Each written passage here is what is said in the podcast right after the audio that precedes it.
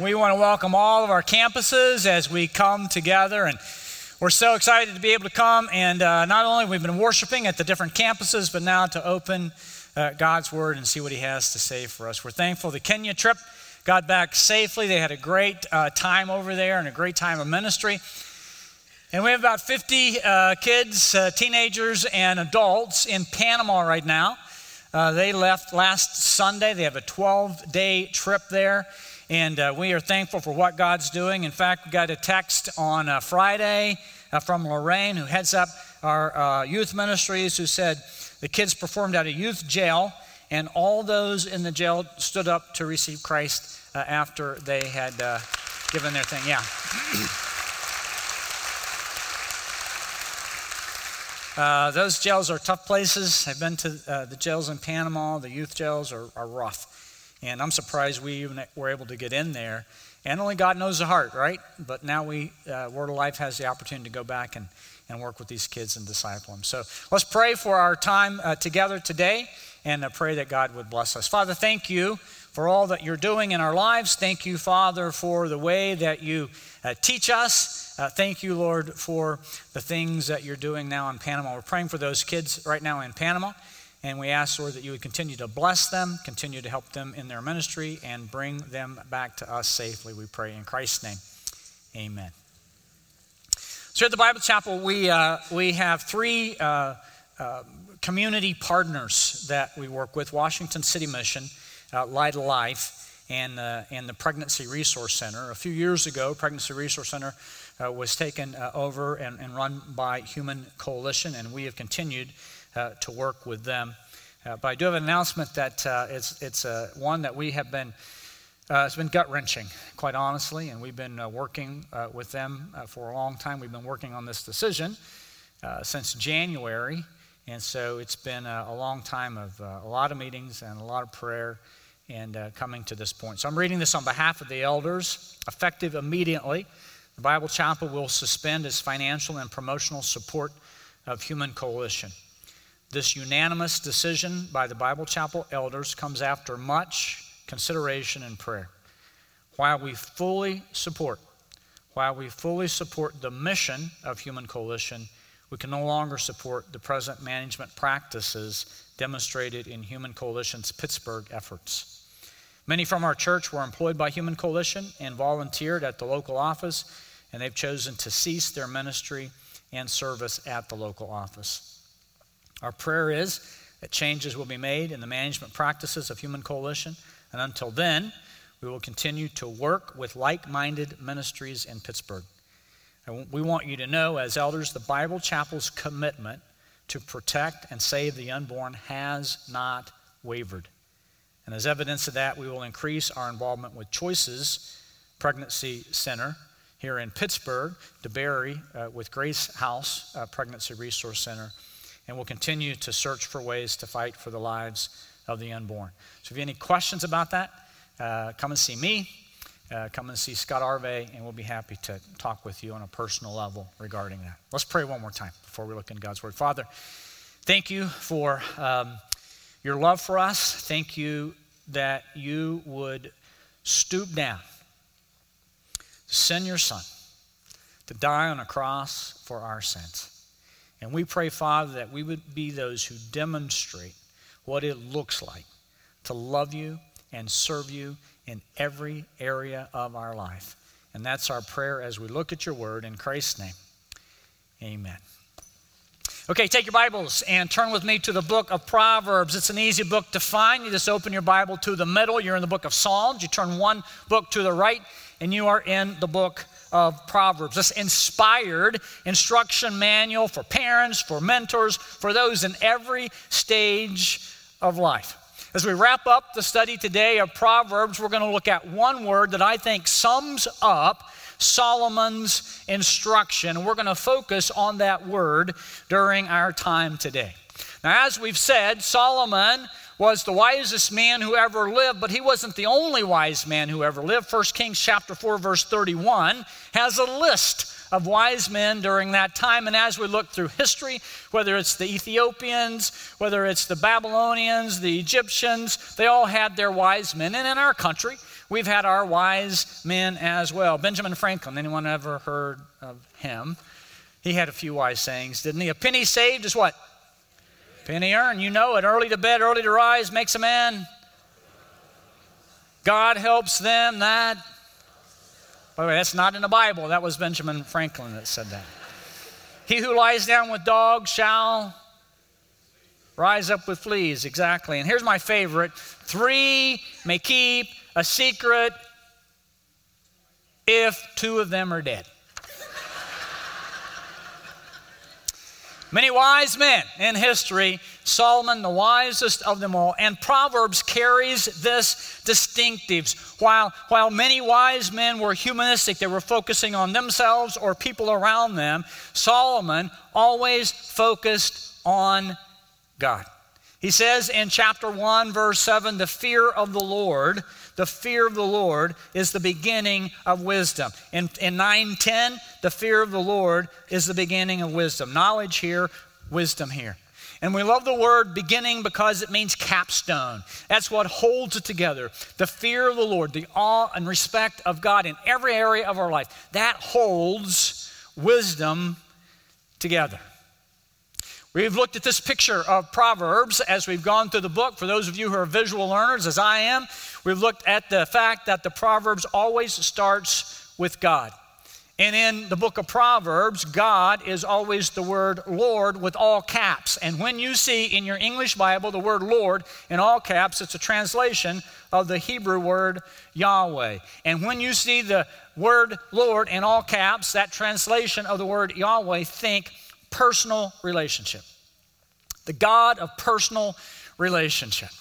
In the beginning, in chapter uh, 1, verse 1 of Genesis, it was Elohim who created the heavens and the earth. This Elohim who spoke the world into existence. Elohim is the powerful creator. But then in chapter 2, verse 7, Yahweh Elohim stooped down and he breathed into man the breath of life. Now, I don't know how that happened. But in my mind, I see this body there that God had created, and God gets on his knees and he, in essence, gives Adam mouth to mouth resuscitation. He breathes into man the breath of that's Yahweh, who has a personal, intimate relationship with his creation. And it's Yahweh that Solomon is talking about in the book of Proverbs. There are two people in the book of Proverbs. This person over here is called the wicked. They are wicked because they reject God. They are their own God. They do their own thing when they want to do it on their own timing. They are their own God, little g. And Proverb calls them a fool. There's another person over here we see throughout the Proverbs. This person is righteous they are righteous because they fear God, they have an awe and respect for God, and Proverbs always calls this person wise. Now, throughout the book of Proverbs, in fact, throughout all of Scripture, there's one word we've got to nail down. We have to understand it if we're going to understand who we are in Christ and how we're to live this Christian life. And it's the word righteous, righteousness. Uh, we see it all the time in Scripture righteousness. And there are two parts to righteousness there's the position of righteousness, and there's the practice of righteousness. So let's think about those two things. First of all, the position. So when we come to the point where we cannot save ourselves, we realize that there's nothing we can do to have a relationship with God. It's all God, none of us. And we trust in Jesus Christ as the only one, not, not one of many ways or a good way, but the only way to have a relationship with the living God. When we get to that point, and we trust in Jesus, God makes us righteous. 2 Corinthians chapter 5 verse 21, Philippians chapter 3 verse 9. We are made righteous by God. We cannot do that on our own. No way we can make ourselves righteous. Only God does that. And that's our position. We are made righteous. That's positional. That will never change. When we trust in Christ sincerely, when God brings us to Himself, when He makes us righteous, we will always be righteous. He will always look on us and say, You are my son, you are my daughter. That will never change. Aren't you glad of that? We have assurance of that. Now, there's the position, but there's also the practice. And the practice is the daily, everyday obedience. So there's a position vertically, practice kind of works out horizontally, doesn't it? It's the messy part, it's the challenging part, it's the relationship part. Uh, it's, it's how, we, uh, how we act as a student. It's how we act as a, as a businessman or woman. It's how we act as a parent or a, or a girlfriend or a boyfriend or a husband or a wife. It's, it's, the, it's the real life, it's the complex part of life. It's, it's, it's, it's Christianity in real life. It's everyday wisdom, everyday life, we've titled this series. You don't live the Christian life in some ivory tower surrounded by theology books. It's real life stuff rubber meets the road stuff. And that's what Solomon is focusing on. He's not focusing on the position of righteousness, he's focusing on the practice of righteousness. And that's why he's, he's talked to us about pride and humility. Those are things we got to deal with. He's talked to us about resources, how we use our money. He's talked to us about what a true friend really is. As iron sharpens iron, so one person sharpens another. He's talked to us about sexuality, purity in our day. We got to talk about that. He's talked with us about anger emotions, words, and work. We saw last time we should be the best employee around, and we should be the best employer around. Now, today, one word that sums all that up. One word that sums all that up. It's translated with a lot of different Hebrew words. Some of the words mean firmness, some of the words mean just, some of the words mean righteous, some of the words mean, mean upright, some of the words mean evenness. But the word we're going to think about today that we see a lot in the Proverbs is a Hebrew word called tom. It's T O M as we transliterate it, and it means this completeness, fullness, according to the full measure. So when you think of the word integrity, and by the way, you're going to see it all the time if you're a businessman and uh, you read leadership books, always talking about this word integrity. And it means whole if you look at someone's life, it's not in bits and pieces, it's not in parts. There is a completeness to it, there's a wholeness to it. When I try to figure out what a word means, I like to find a word that uh, the opposite. And if we look at a word that is not integrity, it's the word duplicity. Duplicity means this speaking or acting in two different ways to different people concerning the same matter. Ever heard of anyone like that? The state or quality of having two elements or parts, being twofold or double. Jesus had a word for this in the New Testament, didn't he? He called it a what? A hypocrite. Two lives. You say one thing to one person, then you say that on the same subject, you say something different to another person duplicity. So let me give you an example. So several years ago, there was a guy who ran for national office. Let's call him Mark, because that's what his name was. So we'll call him Mark. Runs for national office, and he talks about, man, from the very beginning, his platform I'm a believer. I'm a follower of Jesus Christ. I teach Sunday school at my church. I'm in a Bible study uh, at the, in Washington, and he taught about the Bible study. And he, and he ran on a platform of pro life, and he ran on a platform of marriage, traditional marriage. And then, right during his campaign, in the middle of it, it cratered his campaign, it was discovered he had been in a long time affair with a woman from another country. And the national media the liberal columnists had a heyday, as you can imagine. Here's what one columnist wrote Mark is the self righteous Bible thumper. Marco, his other side, was the unself conscious womanizer, canoodling with his lover, throwing caution to the e winds about their soulmate fill her tan lines and curves. Mark is the conservative railing against sinners. Marco sins liberally. Marco, or Mark rather, opposes gay marriage as a threat to traditional marriage. Marco thinks nothing of risking his own traditional marriage and celebrates transgressive relationships. Don't you hate it when you agree with the liberal columnist? Mark was an example of duplicity, a life of contradicting parts.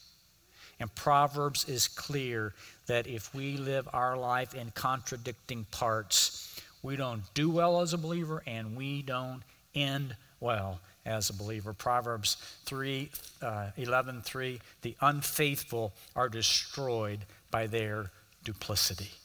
The unfaithful are destroyed by their duplicity. Now, it may take a while. You may be getting by with it right now. You may be living the double life. Who knows today? And you may be getting by with it. And every day you get by with it, you think, eh, it's not a big deal because, you know, I'm, there are no consequences right now. I'm, I, I'm working my way through this thing. But sooner or later, the double life will catch up with you. Proverbs 20, 17, bread gained by deceit, it's sweet. sweet for a while, sin's fun for a season, but afterwards it's a mouthful of gravel. It always catches up with you. Proverbs 10 9, the last part of it says, He who makes his way crooked, perverted, duplicity, double life, sooner or later you're going to be found out. Not now, maybe, but later. 20, 21 6 says this the getting of treasures. So you got the treasures, you got what you wanted. By a lying tongue, by that life of duplicity. Again, you got it, but it's a fleeting vapor, and it is a snare of death. The death of your reputation, the death maybe of your business, the death of your family, the death of your position or leadership role. Sooner or later, the double life will catch up with you. So that's duplicity. Let's talk about integrity. Here's where it starts integrity. First thing we see that Solomon says regarding integrity. Again, this one word that sums everything up. Integrity begins with the fear of the Lord. Proverbs chapter 14, 2. Whoever walks in uprightness fears the Lord. Again, not a servile fear, not a fear of one in a prison waiting for the executioner to come down the hall and take them to death. Not that type of fear. We're not talking about that. We're talking about, remember Martin Luther, a filial fear, a familial fear, a family fear that you have for a parent, a mom, or dad, and awe and respect for them as your mom and dad. You want to please them. You want to do what they're asking you to do because of this awe and respect you have for him, for them. And that's what we should have for God, this awe and respect for God. And that's where integrity begins. Whoever walks in, in uprightness fears the Lord, but he who is devious in his ways despises him. Again, uh, integrity is wholeness, it's completeness. Let's go back and just do a little review. Fear of the Lord, remember, wisdom starts with fear of the Lord, knowledge starts with fear of the Lord. Fear of the Lord is awe and reverence for our loving Father, demonstrated in a life of wisdom. Awe and reverence for our loving Father, not just coming in singing uh, songs but demonstrated in every day of our life obedience for our loving Father, demonstrated in the life of wisdom. And we said that wisdom is embracing the truths of God's word and learning the skills of learning out biblical truth in everyday life. Remember, wisdom is that Hebrew word hokmah, uh, and it was first used of the people who, who wove Aaron's uh, gown together, his robe together. They had skills in doing that. And then it was used for those who built the temple. They had skills in masonry and working with, working with wood and the carvings and all that. And then Solomon takes that word and says, wisdom is having skills for godly living, living out biblical truth in everyday life. That starts with the fear of God. Secondly, integrity provides protection. Proverbs 28 18. Whoever walks in integrity. And again, this word walk is a figure of speech for living your life. You're walking in integrity, you're walking in completeness, you're walking in wholeness. That person's going to be delivered. But he who is crooked in his ways suddenly fall. When you live a, a, a double life, you always have to worry about getting caught, don't you? When you live a life of lies, you have to, you have to think, what did I tell that person? And how do I keep that going? But when you live a life of truth, it's just the truth. You can share the truth. You don't have to worry about that. Proverbs 2 7, God is a shield to those who walk in integrity. He protects us, He watches over us. Number three, integrity provides the life roadmap. Proverbs 11 3 says this The integrity of the upright guides them. Just like a GPS in your car, you put it in your phone, here's where I'm headed, and it guides you, and it tells you where to go, and it tells you if there's a, an accident up uh, miles ahead of you and maybe even take another route so you can get around that accident. It's the, it's the integrity of the upright that guides them because they're walking with the Lord. They're in the Word on a daily basis, not four times a week or three times a week, but daily. They're in God's Word as nourishment, and it's God's Word that's washing over them and guiding them. But the crookedness of the treacherous, what? Destroys them. Proverbs 16, 17 the highway of the upright. I like the way Solomon says it. The highway of the upright turns aside from evil, and whoever guards his way preserves his life. And then one more integrity leaves a legacy. Integrity leaves a legacy. Proverbs 27. The righteous who walks, again, walks in his integrity, in wholeness, in completeness. Blessed are his children after him! Exclamation mark. The righteous person, the one who has a position and the practice of righteousness, they walk in integrity. They walk in wholeness, not in bits and pieces, not saying one thing here and then another thing here not promoting this over here, not promoting this over here. There's a wholeness about it. They believe in something and they're willing to stand for it. A wholeness, that person leaves a legacy. How blessed are their children after them. Man, don't you, don't you want to wrap this thing, this life up and have people say about you, look, they aren't perfect by any stretch but there was a consistency. There was a wholeness in what they said, and what they did, and how they acted, up front or backstage. A person of integrity. How blessed are their children after them. Okay, here's what we want to do to wrap up this series in the Proverbs. If you have your notes, I'd ask you to take them and find that uh, circle with the pie pieces in it. And we want to go through and, and think about this life of wholeness, what we've been talking about in Proverbs. So, a quick review and then a, a bit of an exercise here at the end. So, somewhere on your notes, if you're taking notes on this little pie chart, put the word integrity. Again, integrity is this word that means wholeness, it's putting everything together. In one of the uh, slices here, put fear of the Lord. That's where it starts. Proverbs chapter 1, verse 7. Proverbs 9, 10. The fear of the Lord is the beginning of knowledge. The fear of the Lord is the beginning of wisdom. It's the capstone, it's what holds it all together. That's where we have to start. On another slice, put wisdom. A verse you can use there is Proverbs 24, 3 and 4.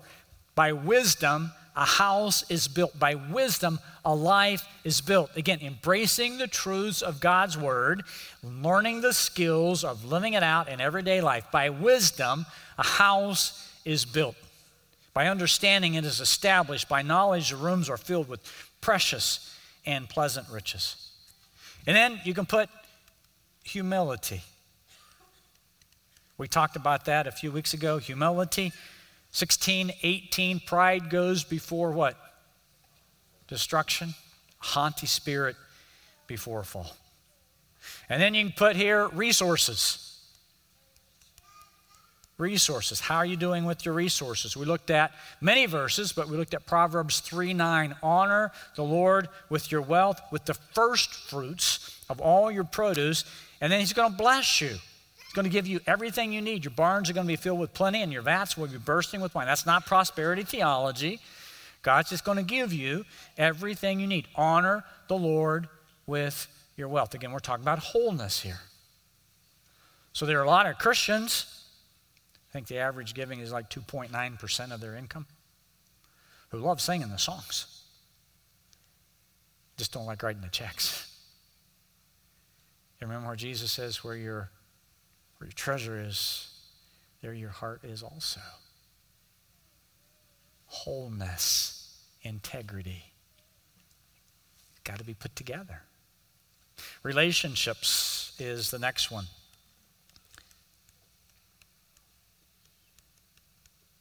We looked at that, Proverbs 27 17, as iron sharpens iron. So one person sharpens another. We have to be walking with, as true friends, those who are walking with God. Young people, remember, you don't date those who aren't walking with God.